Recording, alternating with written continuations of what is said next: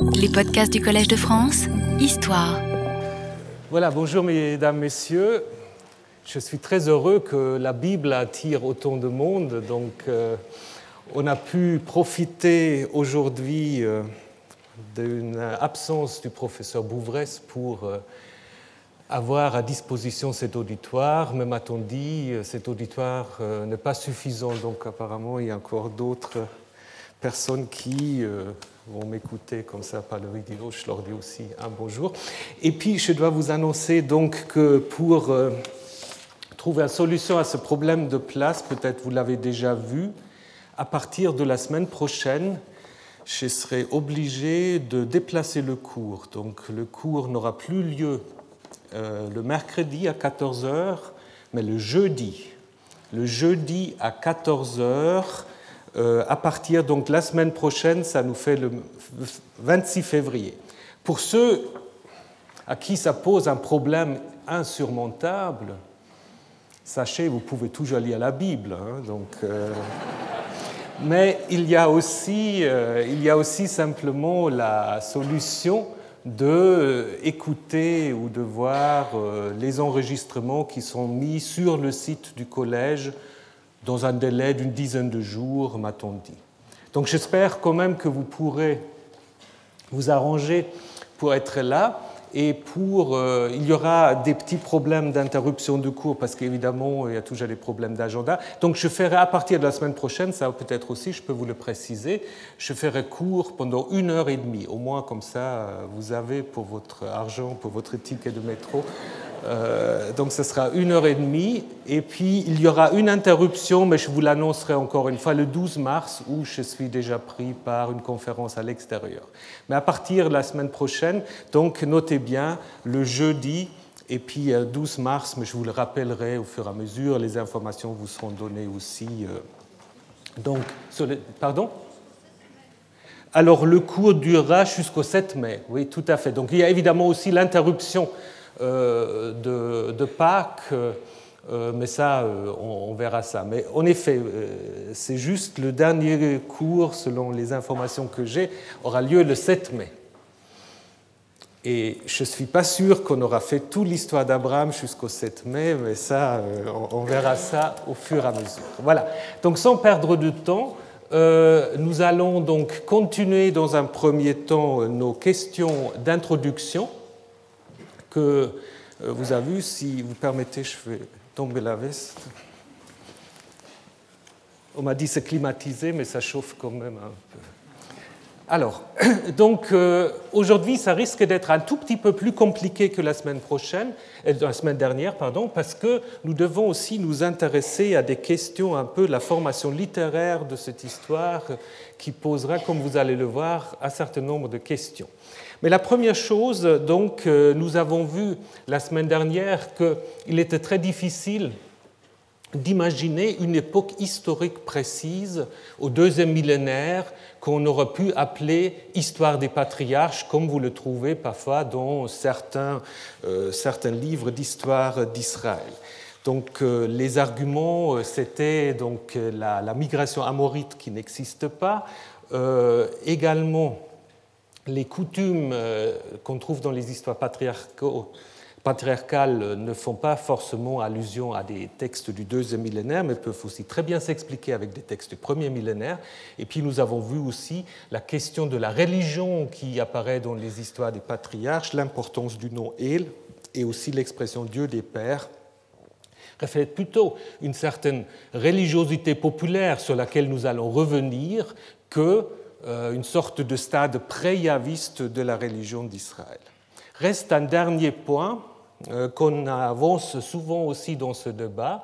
Ce point concerne le nom, le nom d'Abraham ou d'Abraham. Donc je vais me concentrer sur le nom. Euh, donc de notre patriarche, parce qu'on pourra faire aussi une enquête sur le nom de Jacob, mais ça nous le laissons pour le moment de côté. Donc le nom d'Abraham euh, il n'y a aucun problème pour le traduire. C'est un nom euh, théophore euh, très commun, très courant, donc on peut traduire par le Père, Av, et élevé. Ram de la racine Resh Vav Mem, donc être haut, être élevé. Le Père pouvant être le Dieu ou l'ancêtre. C'est un nom qui est courant au premier et au deuxième millénaire, donc il n'y a pas là des problèmes de, datation, des, des, indications de datation. On le trouve par exemple à Ougarit, mais on le trouve également, et ça c'est intéressant, comme nom d'une femme dans des textes euh, néo-assyriens. Donc euh, là-dessus, il n'y a pas de problème. Maintenant, euh, ce qui est plus compliqué, nous allons aussi y revenir, c'est l'étymologie de Avraham qui deviendra le nom de l'ancêtre à partir du chapitre 17 de la Genèse. Euh, est-ce que c'est simplement une variante dialectale ou est-ce que c'est un nom euh, à part entière? Certains chercheurs ont voulu voir dans le nom d'Abraham un lien avec une tribu, même qui est attesté dans une stèle égyptienne de Betchéan, donc stèle de victoire d'un pharaon, euh, que vous trouvez donc aujourd'hui en Israël, au Rockefeller, si je me souviens bien, et qui relate donc euh, que une tribu de Rahamou euh, se trouve en conflit avec des Apirou. Alors là, on a tout un coup ce qui fait penser à Israël et à Pirou, et puis de l'autre côté, Abraham. Donc, on a pensé que Abraham pourrait simplement être l'ancêtre de cette tribu euh, bah, dont on ne sait pas très bien alors que le, ce que le nom pourrait signifier. Euh, cela pose évidemment un problème, euh, puisque que fait Abraham dans le nord? Puisque dans euh, la Genèse, il est plutôt un ancêtre du Sud, donc c'est un peu difficile, d'autant plus qu'il euh, n'y a pas le nom euh, d'Abraham, il y a simplement cette tribu Resh He Mem, RHM, dont il n'est pas du tout sûr qu'il y a un lien avec Abraham. D'autres chercheurs ont voulu faire un autre rapprochement avec des textes d'exécration égyptiens, c'est des textes encore plus anciens, la fin du troisième, du début du deuxième millénaire, euh, donc des documents qui tentent d'attirer par des moyens magiques le malheur sur les ennemis d'Égypte. Et puis là, on trouve euh, un nom, euh, Aburahanou, Aburahana, selon ce qu'on veut bien prononcer, qui est apparemment lié à une ville en Galilée. Et puis, euh, de nouveau, certains ont dit, mais c'est exactement là euh, le même personnage que euh, le Abraham des tribus RHM dans, Mais là, nous sommes vraiment en plein roman historique, parce que là, nous sommes déjà éloignés de quelques 700-800 ans de différence, et puis là, même la translittération, où il n'est pas du tout sûr quel nom sémitique le texte égyptien transcrit. Donc là aussi, nous devons être quand même très, très prudents. Alors, autre possibilité, et puis je crois après on a tout vu, y a-t-il un fort d'Abraham? Il existe euh, dans une stèle de victoire du pharaon Sheshank, que vous connaissez de la Bible, c'est le Shishak euh, de la, de la Bible, euh, dans donc, une inscription dans le temple d'Amon à Karnak, on trouve donc les exploits de ce pharaon qui relate sa campagne dans le Levant et qui énumère parmi les centaines de localités peut-être quelque chose qu'on peut traduire par le fort si on fait un lien avec Hagar, ce cindre, ou avec Hakal en araméen, euh, le champ d'Abraham. Et c'est apparemment euh, situé dans le Negev. Alors là, on est quand même plus proche de notre Abraham. Euh, ceci dit, nous n'avons aucun autre élément de, comparaison, nous n'avons que le nom, dont certains contestent même euh, la traduction parce que certaines pensent aussi que ça pouvait être Avir, le, bœuf, donc ce sera le chant du bœuf, euh, ce qui sera évidemment plus notre père Abraham. Euh, ceci dit, ce n'est pas à exclure que derrière ce nom se trouve peut-être le même ancêtre qui a donné son nom au récit de la Bible. Ça, nous ne pouvons pas l'exclure. Nous ne pouvons pas non plus, nous pouvons pas non plus l'affirmer. Hein. Nos informations sont malheureusement trop restreintes. Donc, en conclusion, il faut partir de l'idée que Abraham, comme les autres patriarches de la Bible, sont d'abord des figures légendaires qui échappent à l'historien. Ceci dit, cela n'exclut pas la possibilité que certains noms ou des coutumes gardent des, des traces de mémoire, un peu comme pour l'Exode aussi, des traces de mémoire qui, un peu comme des pièces de puzzle, sont ensuite utilisées justement pour construire l'histoire littéraire de ce patriarche. Mais ce qui est important d'abord, c'est de comprendre l'histoire, parce que ce qui est fondateur, évidemment, ensuite pour le judaïsme, ce n'est pas l'Abraham historique, c'est les histoires qu'on trouve dans la Torah. Alors, euh, et c'est à partir de cela qu'il faut justement partir. Et ce que nous allons faire maintenant. Comment peut-on imaginer la naissance de l'histoire d'Abraham? Alors là, je vous avertis, ça va devenir un tout petit peu plus compliqué. Première chose qu'on peut observer, si vous avez encore en tête le, le déroulement de l'histoire d'Abraham, c'est que même pour un lecteur, euh, disons, lambda, il est assez vite clair que cette histoire n'a pas été rédigée d'un seul trait. Il n'y a pas un seul auteur, c'est clair. Euh, je vais me contenter de quelques exemples. Par exemple, l'histoire de la naissance d'Ismaël en Genèse 16, sur laquelle nous allons revenir, elle part d'une initiative de Sarah qui dit à Abraham qu'il va coucher avec, euh, avec sa servante. Alors au chapitre précédent, Dieu a justement promis à Abraham que de toute manière, il aurait, il aura une descendance. Mais en Genèse 16, apparemment, l'auteur de Genèse 16 ne connaît pas du tout ça parce qu'Abraham ne fait aucune mention de cette première alliance. Donc, euh, euh, il suit simplement Sarah sans euh, lui dire quoi que ce soit sur une rencontre qu'il aura eue auparavant avec Dieu. Donc, clairement, Genèse 16 ne connaît pas encore Genèse 15. Idem, la promesse ou l'annonce de la grossesse de Sarah lors de la visite des trois hommes euh, qui sont en même temps la représentation de Yahvé, bah, il ne semble pas connaître le chapitre précédent, le chapitre 17, où Dieu avait déjà exactement annoncé la même chose à Abraham. Où c'était Abraham qui avait ri, maintenant au Genèse 18, c'est Sarah qui rit. Donc là aussi, de nouveau, on voit très bien que ce ne sont pas les mêmes auteurs. On peut également dire qu'il y a différents euh, portraits d'Abraham. Il est parfois un nomade très pacifique, parfois il est un chef de guerre, parfois il est plutôt un bédouin. Donc il y a différentes manières de représenter le patriarche. Et puis il y a un certain nombre d'histoires qu'on répète, qu'on raconte deux ou trois fois. Deux fois on raconte une alliance avec Abraham. Trois fois, si on prend l'histoire d'Isaac avec, on raconte que le patriarche fait passer sa femme pour sa sœur pour euh, échapper à des dangers. Deux fois, on raconte l'expulsion de Hagar en Genèse 16 et en Genèse 21. Donc il y a en effet beaucoup d'indications qui montrent très clairement que cette histoire d'Abraham n'a pas été écrite par un seul auteur.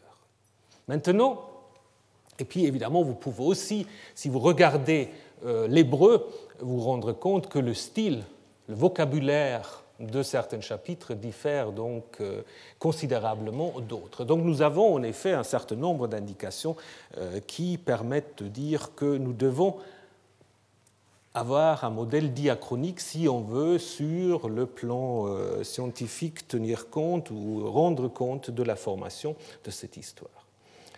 Alors traditionnellement, comment a-t-on expliqué la naissance de l'histoire ou la formation de l'histoire d'Abraham. Donc là, je dois juste vous faire un petit rappel de ce qu'on appelle la théorie documentaire, que certains d'entre vous connaissent, d'autres peut-être pas. C'était un peu le modèle canonique avec lequel on expliquait dans les universités non pas seulement la formation de l'histoire d'Abraham, mais la formation de tout le Pentateuque, en distinguant euh, trois ou quatre documents. Un yaviste, la source la plus ancienne, parce qu'il aura une préférence pour le nom de Yahvé, le fameux éloïste, parce qu'il préfère Elohim à la place de Yahvé, finalement le deutéronome et la source P comme prêtre et la source sacerdotale. Et donc c'est par le regroupement de ces différents documents, euh, regroupement successif par plusieurs rédacteurs, que le Pentateuque aura vu le jour. Donc ça, c'est le modèle traditionnel que vous trouvez encore dans certaines publications.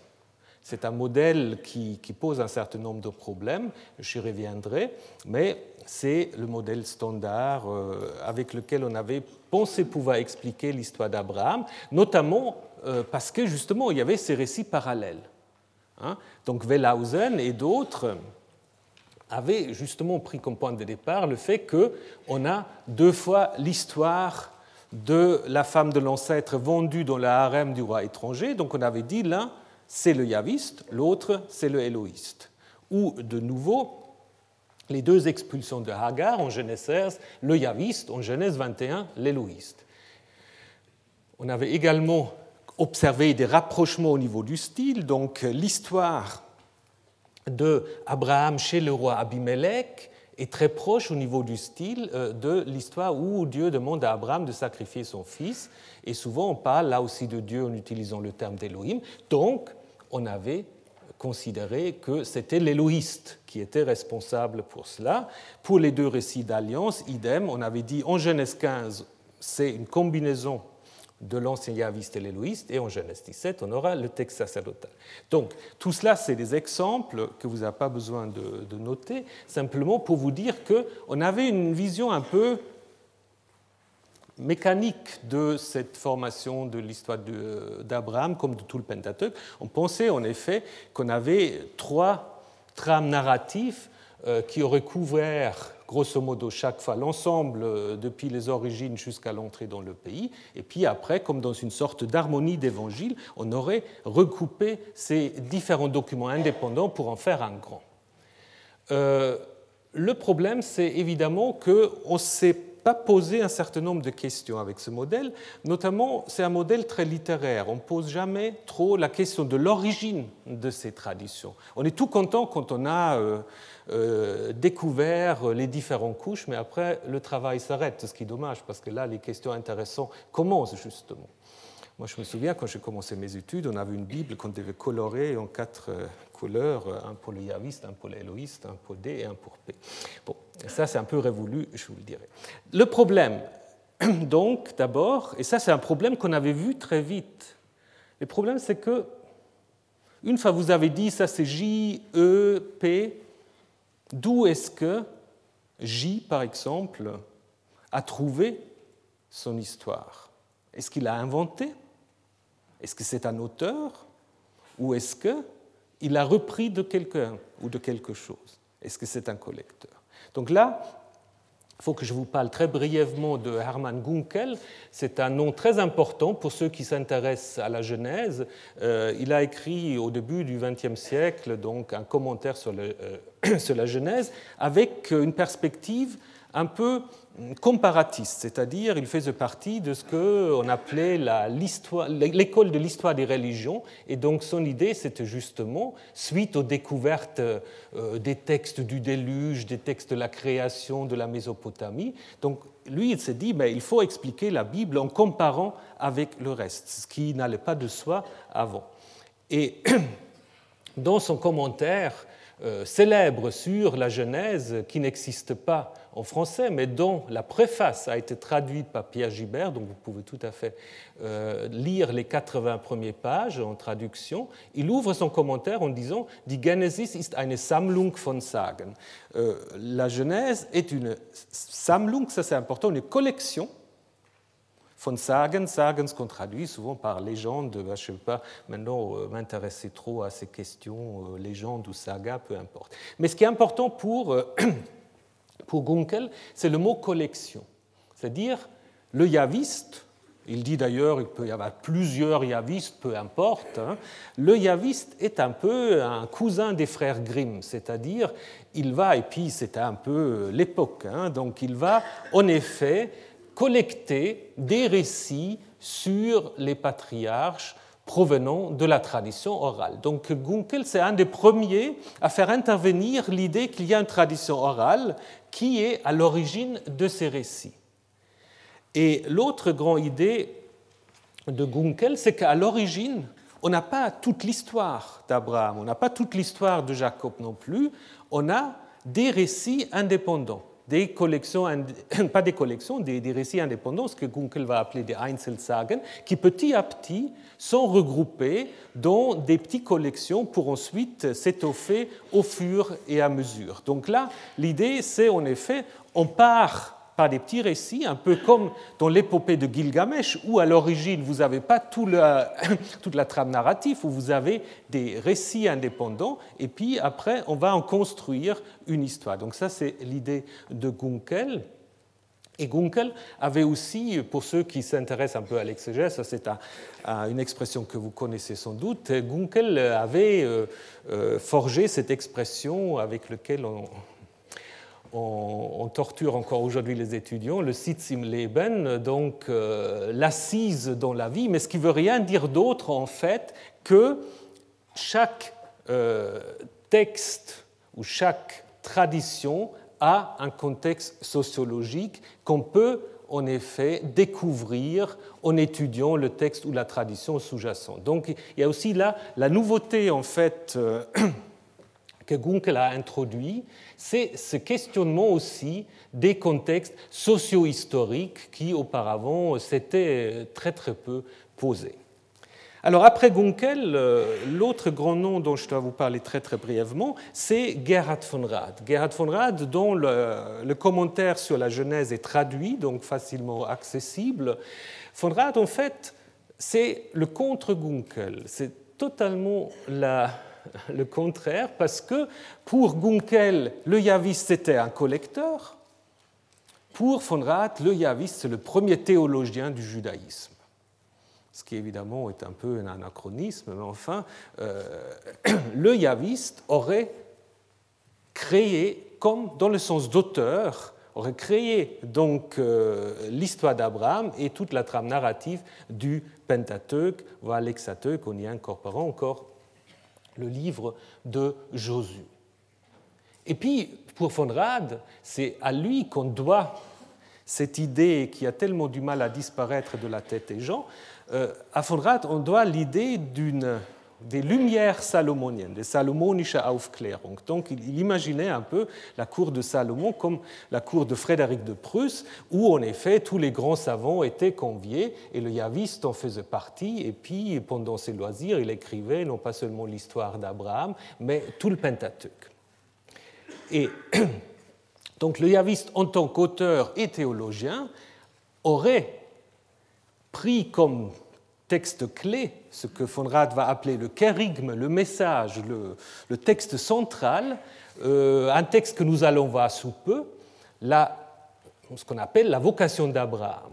Hein, pars de ton pays, je ferai de toi un grand peuple, et en toi se baigneront toutes les nations. Donc ça, euh, von disait, voilà exactement ce qui est arrivé sous le règne de Salomon, euh, le peuple est important, Salomon règne depuis l'Égypte jusqu'à l'Euphrate, toutes les bénédictions se sont réalisées, et donc l'histoire d'Abraham serait en quelque sorte à comprendre comme une sorte de légitimation ou explication théologique du règne de Salomon. Donc ça, c'est une théorie qui a eu un grand succès, un succès qui malheureusement continue encore aujourd'hui, qui est un peu devenu la vulgate exégétique, au moins jusqu'à dans les années 80 et au-delà.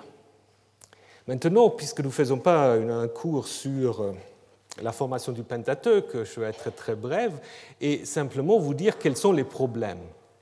Les problèmes de ce modèle documentaire sont multiples. D'abord, c'est une crise qui s'est en effet euh, euh, manifestée dès la fin des années 70 du siècle dernier, où on avait en effet vu qu'il est très très difficile à la fois pour des raisons textuelles que pour des raisons archéologiques de maintenir une datation de la première trame narrative du Pentateuque déjà sous Salomon, euh, ça, ça pose un, grand problème. La fameuse source est le Élohiste, on n'a jamais pu le reconstruire, ça reste quelques fragments. L'idée aussi que tous les textes du Pentateuque s'expliquent par une combinaison plus ou moins mécanique de trois à quatre documents ne rend pas compte de la spécificité du Pentateuque. Et aussi, il faut vous poser la question pourquoi nous avons cinq rouleaux dans le Pentateuque.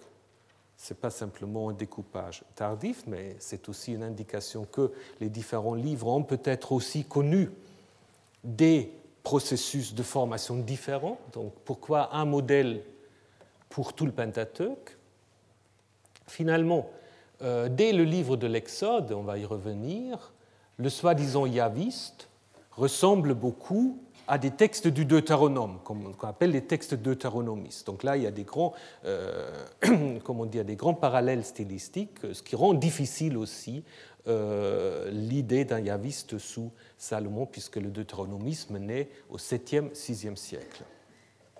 Par contre, ce qui reste toujours valable, et c'est pour cela quand vous avez des modèles qui sont critiqués, qui sont déplacés, modifiés, ça ne veut jamais dire que tout, euh, est abandonné, n'est-ce pas? Ça, c'est toujours un peu dans, dans l'enthousiasme de la déconstruction.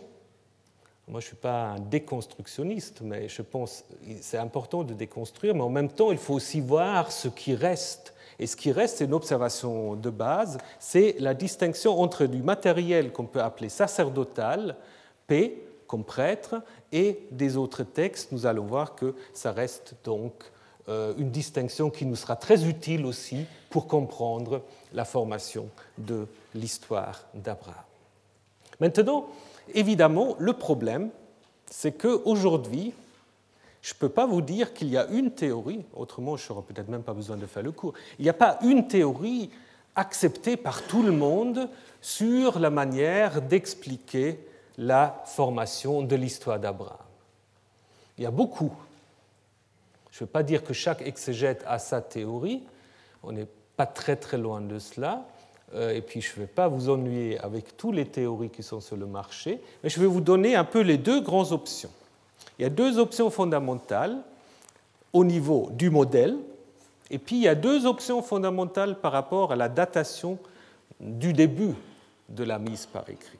Alors les deux euh, options fondamentales du modèle, c'est est-ce que je prends une théorie qui explique la formation du cycle d'Abraham comme faisant partie de l'ensemble du Pentateuque. Donc est-ce que c'est le même modèle pour Abraham, pour l'Exode, pour les nombres, ou est-ce que chez un modèle qui insiste plutôt sur la spécificité de la tradition patriarcale Est-ce que le modèle doit s'appliquer à l'ensemble du Pentateuque ou seulement à l'histoire des patriarches? Ce qui pose évidemment la question importante du lien entre les patriarches d'un côté et l'Exode de l'autre.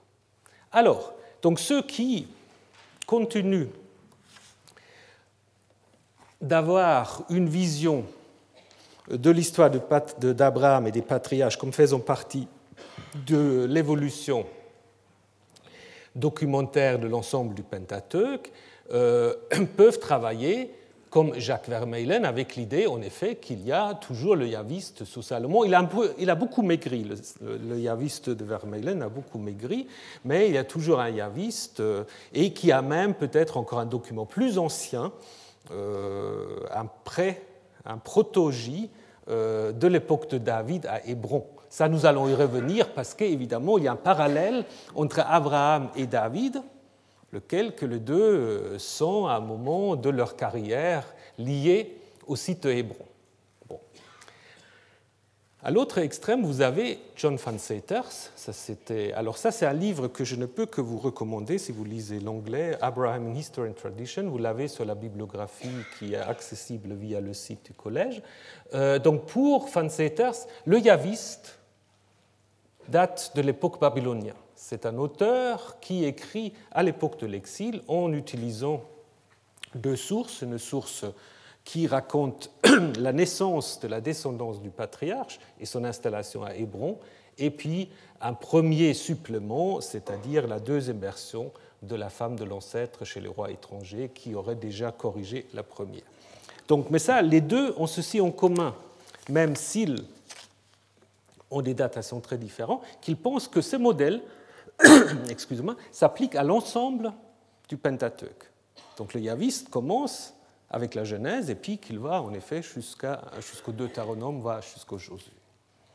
Et puis là maintenant c'est juste euh, pour euh, vous montrer jusqu'à où peut aller la, comment dire, la précision, précision tout, tout germanique, c'est Christophe Levin. lui, en fait, contrairement à von Rad et à Van Seters, pense que le yaviste, c'est un rédacteur. Donc il a à la base déjà un texte qu'il construit comme ça. Donc voilà, surtout ne prenez pas de notes. Donc là, voilà, ça, on peut aller jusqu'à dans le détail. Puis vient euh, un deuxième yaviste, et puis vient le sacerdotal. Tout ça est mis ensemble avec du, du, col, ou je ne sais pas comment, euh, par euh, un rédacteur, et puis viennent beaucoup de rédacteurs secondaires. Voilà, alors si vous voyez ça, euh, je pense que ça montre un tout petit peu la, difficulté du modèle, parce qu'à part de M. Levin, je crois qu'il n'y a personne qui lui croit la chose, et puis ça pose une question par contre très sérieuse. Ça pose la question jusqu'à où nous pouvons aller dans la reconstruction des étapes antérieures d'un texte? Parce que là, c'est un effet, je dirais, à la limite, c'est un point de vue très, très judéo-chrétien, ce qu'a M. Lévin, parce qu'il pense que les rédacteurs ont été tellement fidèles par rapport au texte qu'ils ont transmis qu'ils n'ont jamais rien changé. Et donc, euh, il suffit d'enlever, euh, comme un archéologue, on enlève les couches euh, les plus récentes et on retrouve ce qui est sous les couches les plus récentes. Donc là, en fait, on part de l'idée, c'est anachronique parce qu'on projette en fait une idée du canon sur des rédacteurs qui n'avaient pas du tout à l'époque euh, l'idée d'écrire la Bible ou un livre appelé canonique. C'est-à-dire, on sait très bien que quand on réécrit un texte ancien, on peut aussi le modifier. On peut même laisser tomber des choses, on peut réécrire les choses autrement. Donc nous ne pouvons pas et ça il faut le dire tout de suite, nous ne pouvons pas, avec nos méthodes littéraires, affirmer de reconstruire jusqu'au verset près les textes les plus anciens. Heureusement, nous avons un certain nombre d'outils qui nous permettent de cerner les contours, mais prétendre jusqu'au demi au quart de verset près reconstruire exactement le texte primitif, ça je crois, et je suis convaincu, c'est une illusion à laquelle nous devons renoncer. Donc, euh, je le dis à corps défendre. Voilà. Alors, tous ces modèles, Vermeulen, Van Seters, Levin et bien d'autres, partent donc de l'idée qu'il faut euh, un modèle qui s'applique à l'ensemble du Pentateuque. Hein, là, pour Lévin, je vous ai juste donné ce qu'il dit sur l'histoire d'Abraham. Donc, si vous voulez tout lire, vous achetez son livre qui s'appelle Le Yaviste, et puis vous avez euh, la reconstruction du Yaviste. Voilà. Alors, maintenant, l'autre option, c'est plutôt une option à laquelle je vais souscrire aussi, c'est de prendre l'histoire d'Abraham d'abord, non pas comme partie du Pentateuque, mais comme une œuvre littéraire autonome. Ça, en fait, c'est la conséquence, c'est pour cela que je vous ai parlé tout à l'heure de Hermann Gunkel, c'est la conséquence des travaux de Gunkel notamment, qui avait insisté justement sur l'autonomie des différentes traditions à l'intérieur du Pentateuque. Et cela a été donc euh, repris de manière magistrale par Erhard Blum dans deux euh, livres très importants euh, consacrés à l'histoire d'abord des patriarches et puis à l'ensemble du Pentateuque. Donc, pour Blum, L'histoire d'Abraham est d'abord née de manière séparée, à la base des petits récits indépendants et un petit, euh, comment dire, un petit cycle euh, autour de Abraham et Lot, donc la séparation, puis l'histoire de Sodome et Gomorre. Ensuite, donc, à l'époque de l'exil babylonien, on aurait combiné cette histoire à celle de Jacob. Donc ça veut dire aussi que le lien littéraire, ça c'est important aussi, que le lien littéraire entre l'histoire de Jacob et l'histoire d'Abraham n'est pas donné d'emblée. Donc ça veut dire aussi, ça Bloom ne le dit pas, mais moi je le dis, que Abraham n'a pas toujours été le grand-père de Jacob. Hein. Abraham était d'abord un ancêtre pour lui tout seul, et puis Jacob aussi pour lui tout seul. Alors, qui fait le lien entre cette histoire d'Abraham et de Jacob et le reste euh, du Pentateuque, Moïse et l'Exode? D'abord, Bloom euh, pensait que c'est ce qu'il appelait la tradition deutéronomiste, la rédaction deutéronomiste, la composition D, que Bloom pensait pouvoir identifier dans certains textes. Or, ça c'est un problème majeur, c'est très difficile de dater les textes que Bloom a identifiés comme deutéronomistes. Et puis l'autre problème, y a-t-il vraiment du deutéronomisme dans la Genèse? Euh, Je vous dis déjà une chose, c'est que une des idées fondamentales de la théologie deutéronomiste, c'est la séparation stricte entre Israël et les autres peuples, comme le dit le Deutéronome. Alors que dans l'histoire d'Abraham, nous l'avons vu la dernière fois, euh, on a plutôt euh, intérêt à montrer comment euh, Abraham et ses descendants sont intégrés en effet dans un schéma généalogique qui incorpore aussi les autres habitants du Levant. Donc ça, ça fait un premier problème. Et en effet, suite à la discussion récente, Bloom, et ça c'est rare, a changé d'avis, donc dans un article que vous avez en allemand et en anglais, et dit, et ça je reviendrai tout à l'heure là-dessus parce que c'est très important, le premier qui fait le lien entre Abraham et le patriarche d'un côté et l'Exode de l'autre côté, c'est l'école sacerdotale. Ce sont les prêtres euh, au début de l'époque perse. Avant, il n'y avait pas de lien littéraire. Donc ça, il y a quand même quelque chose de très important euh, pour comprendre d'abord et l'histoire d'Abraham et toute la formation du Pentateuque. Le lien est donc euh, est tardif, qui donc dépend de paix qui organise l'histoire autour de généalogie et euh, surtout l'histoire de l'Alliance en Genèse 17, sur lequel je reviens. Après d'autres ajouts, ça, nous allons y passer parce qu'on reviendra sur ces questions quand on parlera des chapitres. Donc juste pour euh, vous montrer un petit schéma, donc euh, le schéma de Bloom, c'est justement une manière de montrer comment le Pentateuque n'est pas quelque chose qui est là à l'origine, le yaviste euh, n'a pas le Pentateuque, le yaviste d'ailleurs n'existe plus. Donc à l'origine du Pentateuque sont des différentes traditions qui seulement tardivement ont été mises en rapport les unes avec les autres. Et ça, ça change vraiment considérablement notre manière de comprendre la Torah. Ça, c'est très important. Euh, on aurait l'occasion donc d'y revenir. Donc, pour résumer grosso modo cela, on peut et c'est un peu la perspective que je vais adopter, on peut comprendre l'histoire d'Abraham comme une histoire qui se suffit à elle-même et qui n'a pas besoin, en fait, une suite.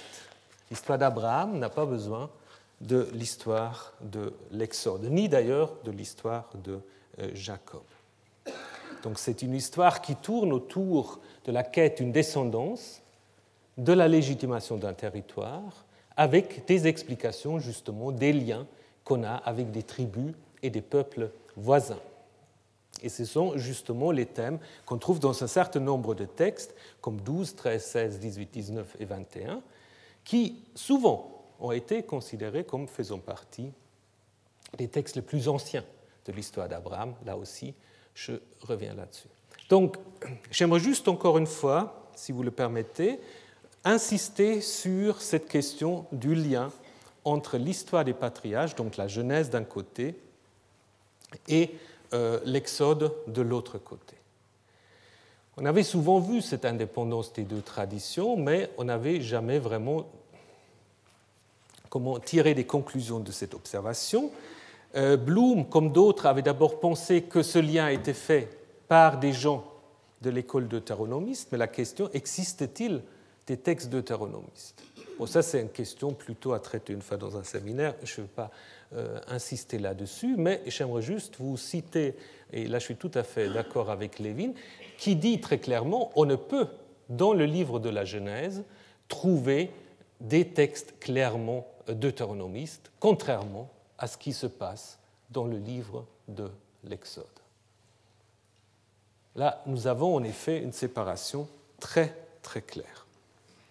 Donc, il faut en tenir, tirer la conclusion qui a été faite par Conrad Schmidt et, bien d'autres, que le premier lien, littéraire se passe via le travail de l'école sacerdotale, qui d'ailleurs établit ce lien très très clairement à l'aide de deux grands textes, la vocation d'Abraham et puisque pour paix la vocation euh, de Moïse en Exode 6 et en Genèse 17. En Exode 6, en fait, lorsque Yahvé se présente à Moïse, il dit Je suis apparu à Abraham, à Isaac et à Jacob comme El Shaddai. Nous avons déjà vu l'importance de El dans l'histoire des patriarches. Hein. mais sous mon nom, Yahvé, je ne me suis pas fait connaître d'eux. Et cela, évidemment, fait un lien sur le plan littéraire très clair avec la manifestation de Yahvé à Abraham en Genèse 17, où il dit justement C'est moi El Shaddai, marche devant moi et sois intègre. Donc c'est clair que ces deux textes veulent en effet structurer le lien entre Abraham et Moïse en suggérant que l'époque d'Abraham est une sorte de prologue.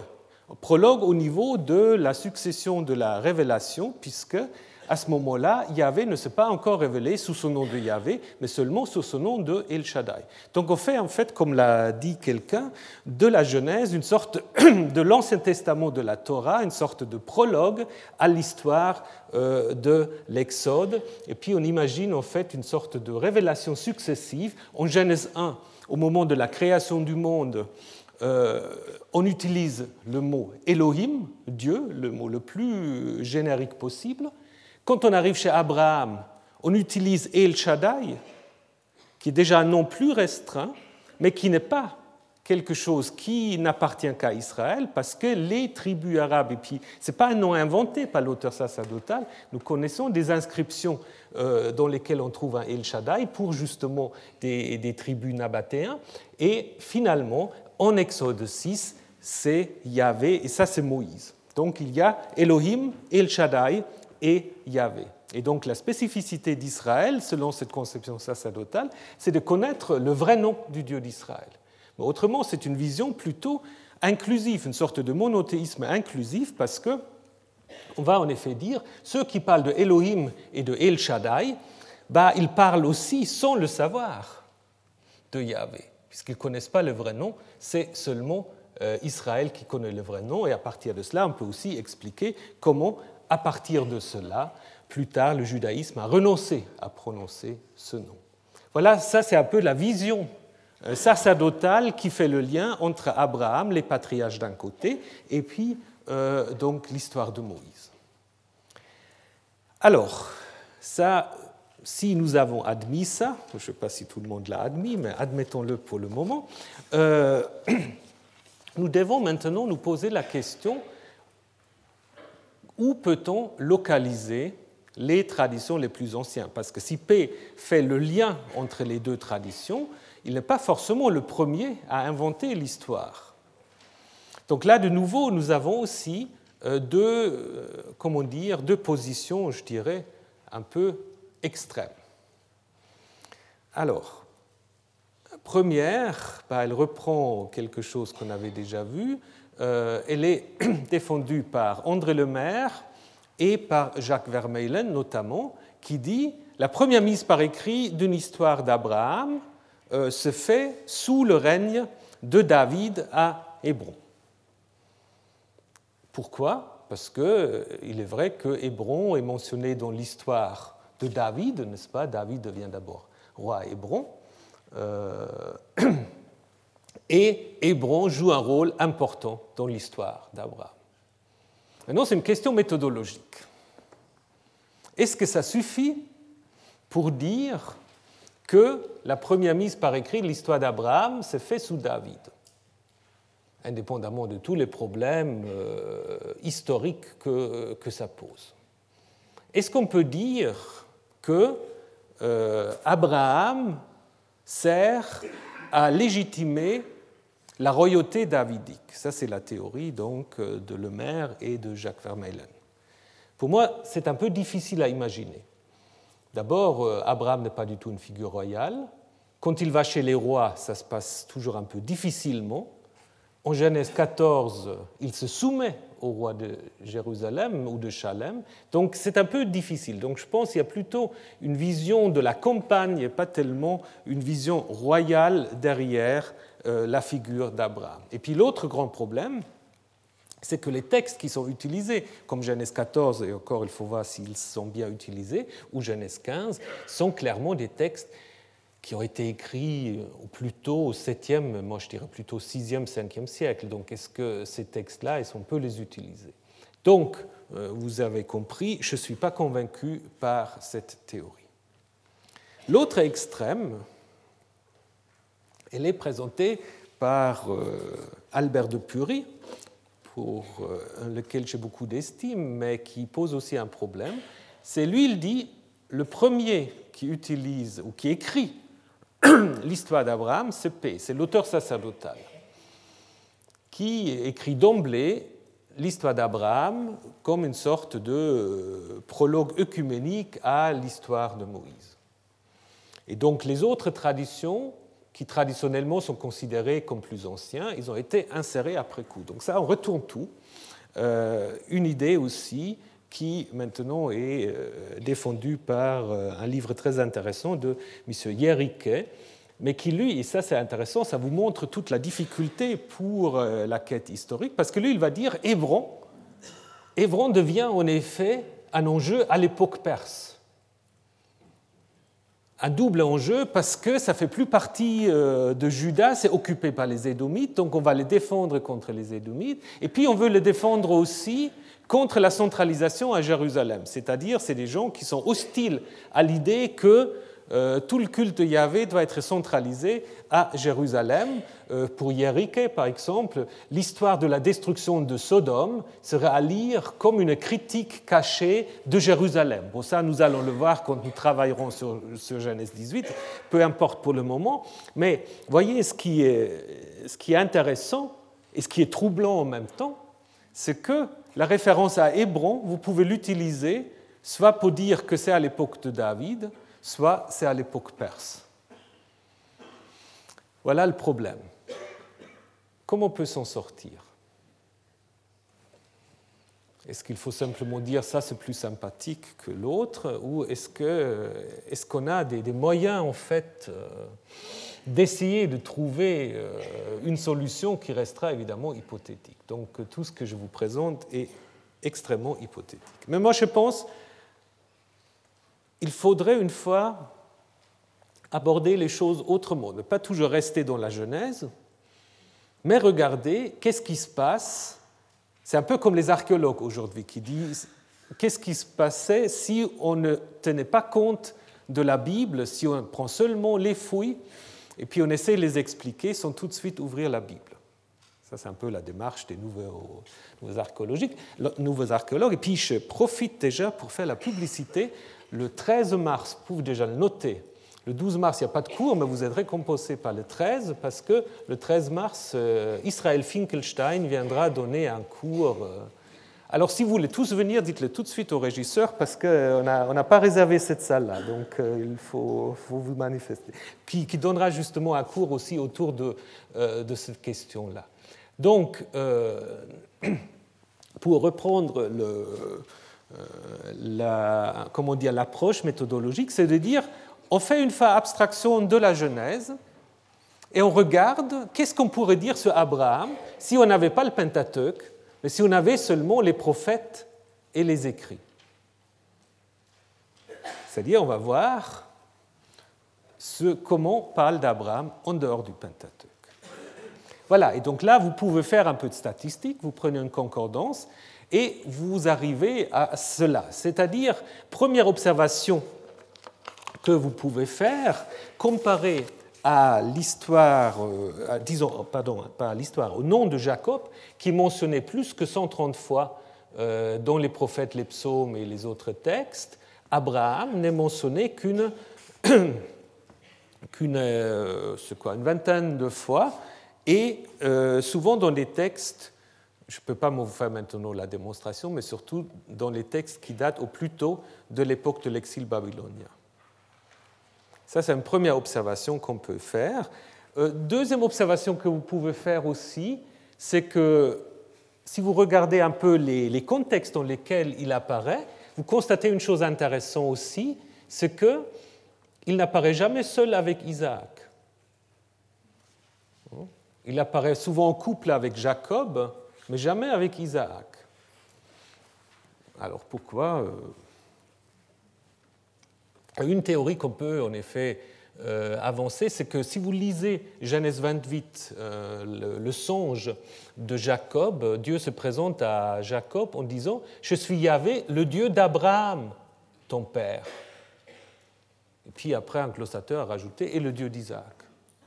Mais c'est Abraham qui est présenté là comme euh, l'ancêtre. Donc peut-être d'abord le lien était plus fort entre Abraham et Jacob, mais ça, je vous l'admets, c'est très spéculatif.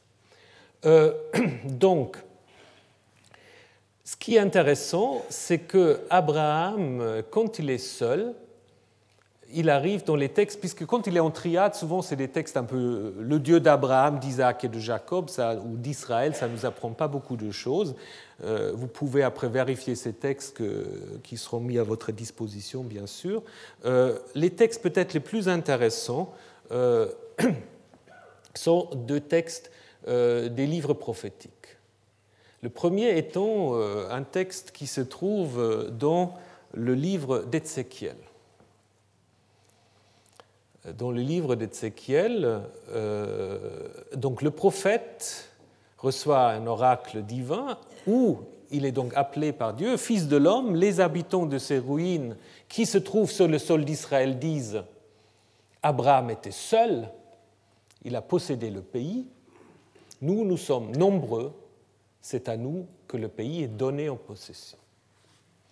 Alors qu'est-ce que vous pourriez dire si vous n'avez pas du tout l'histoire d'Abraham, mais si vous aviez que ce texte-là?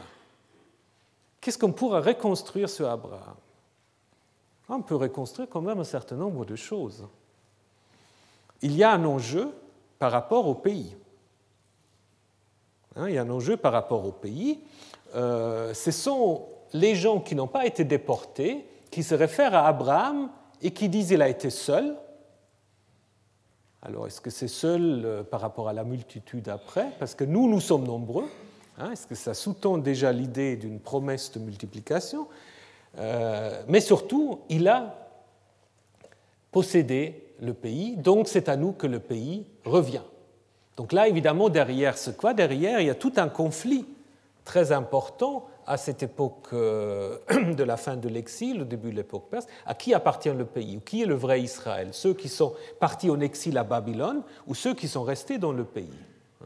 Et puis ceux du pays, justement, se réfèrent à Abraham. Donc, qu'est-ce qu'on peut y voir? Abraham est apparemment une figure d'identification pour la population non exilée qui se réfère à ce patriarche pour, en effet, dire c'est à nous qu'appartient le pays.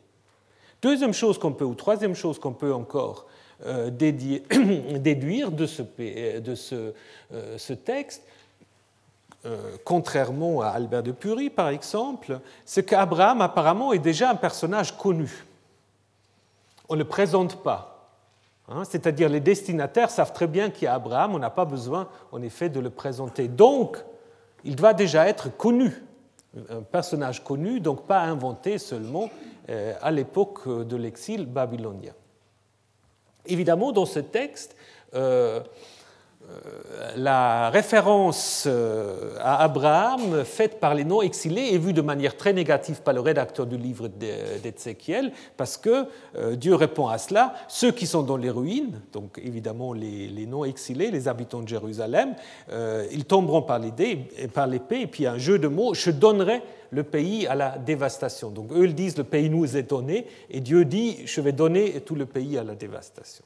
Donc, mais derrière là, on a quand même euh, quelque chose de très intéressant par rapport à l'utilisation de la figure d'Abraham au moment de l'exil, l'exil babylonien.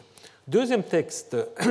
Ah oui, alors ça aussi encore, que les textes en fait qui mentionnent Jacob en Ézéchiel euh, ne mentionnent jamais euh, Abraham.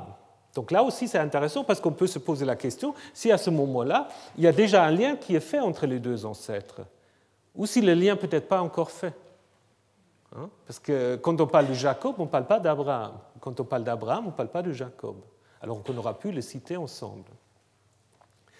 Deuxième texte qui maintenant se trouve dans le livre d'Ésaïe, deuxième partie qu'on appelle le Deutéro-Ésaïe, texte qui date au plus tôt de la fin de l'époque euh, de l'exil babylonien, au début de l'époque euh, perse. Là, c'est intéressant aussi.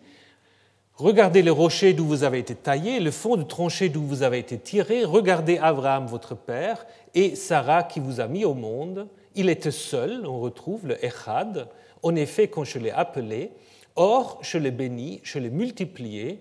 Oui, il y avait réconfortation, il réconforte tous ses ruines. Vous trouvez la même, euh, le même mot euh, charavot euh, que vous avez aussi donc en Ézéchiel. Il rend son désert pareil à Éden et sa steppe pareil à un jardin de Yahvé. Là, c'est intéressant aussi, évidemment. Le problème, ce n'est pas très bien comme il faut dater ces textes. si on les date à cette époque-là, c'est apparemment un texte qui met Abraham en relation avec la multiplication de la descendance et la bénédiction, évidemment. Hein. Donc euh, là, c'est maintenant dit de manière très positive, hein, très positive. Euh, ce qui est intéressant, c'est Abraham est ici comparé à un rocher d'où vous avez été taillé, le fond de tranchée d'où vous avez été tiré. Ça, c'est des images qu'on trouve aussi en Grèce, mais c'est des images un peu plutôt d'autochtonie. Rien n'est dit dans les deux textes qu'Abraham soit venu d'ailleurs. Et nous allons voir dans la suite que Abraham, en effet, à l'origine, ne vient pas du tout de Ur-Kasdim. Euh, il a toujours été dans le pays. Donc là, c'est une réinterprétation après coup. Hein Pardon? Je n'ai pas entendu la question, mais vous pouvez la poser après. Alors, donc ici, je pense en effet, ce qui est important, c'est l'appel par, euh, par Dieu. Mais contrairement au texte que je vais vous montrer, euh, on n'a pas encore un déplacement du patriarche par ailleurs. Il est plutôt quelqu'un qui est né de la terre, comme on dit euh, chez, chez les Grecs. Par contre, dans, dans le texte suivant, là, on a probablement déjà l'idée, c'est un texte qui a été intégré dans un, oracle plus ancien. Là, on a plutôt l'idée déjà que Abraham est appelé des extrémités de la terre, où Abraham devient aussi maintenant une figure euh, de, euh, comment dire, d'identification pour les exilés euh, à Babylone ou ailleurs. Donc là, il est en effet déjà en train de devenir l'ancêtre à la fois des autochtones et des exilés. En même temps, on voit aussi que la construction d'Abraham comme père n'est pas allée, euh, comment dire, tout facilement. Parce que vous avez un texte très intéressant aussi en Ésaïe. C'est toi notre père. Donc on parle à Dieu, c'est toi notre père. Abraham, en effet, nous ne connaît pas. Israël ne nous connaît pas non plus. C'est toi, Yahvé, qui est notre Père, notre Rédempteur. Donc là, il y a une sorte de méfiance contre la construction d'Abraham comme euh, père tel que la Genèse va la mettre en place. Donc vous voyez, si vous suivez simplement ces quelques textes, on apprend quand même beaucoup de choses. Donc euh, pour résumer, ce qu'on peut dire de manière très, très hypothétiquement, on doit remonter pour les origines de certaines narrations au plus haut que l'exil babylonien, parce qu'au moment de l'exil, apparemment, Abraham est déjà une figure connue. Jusqu'à où ça, ça reste spéculatif. Moi, pour le moment, je dis 8e, 7e siècle. On reviendra là-dessus euh, quand on regardera les différents textes. Après, il y a une première édition, justement, peut-être à l'époque de l'exil, autour des deux thèmes que nous avons vus euh, en euh, Ézéchiel 33 et en Ésaïe 51 des thèmes qui concernent le pays et la descendance. Et ça, ces deux enjeux, évidemment, ce n'est pas difficile de comprendre. Le pays la descendance, c'est deux enjeux majeurs, en effet, à cette époque-là.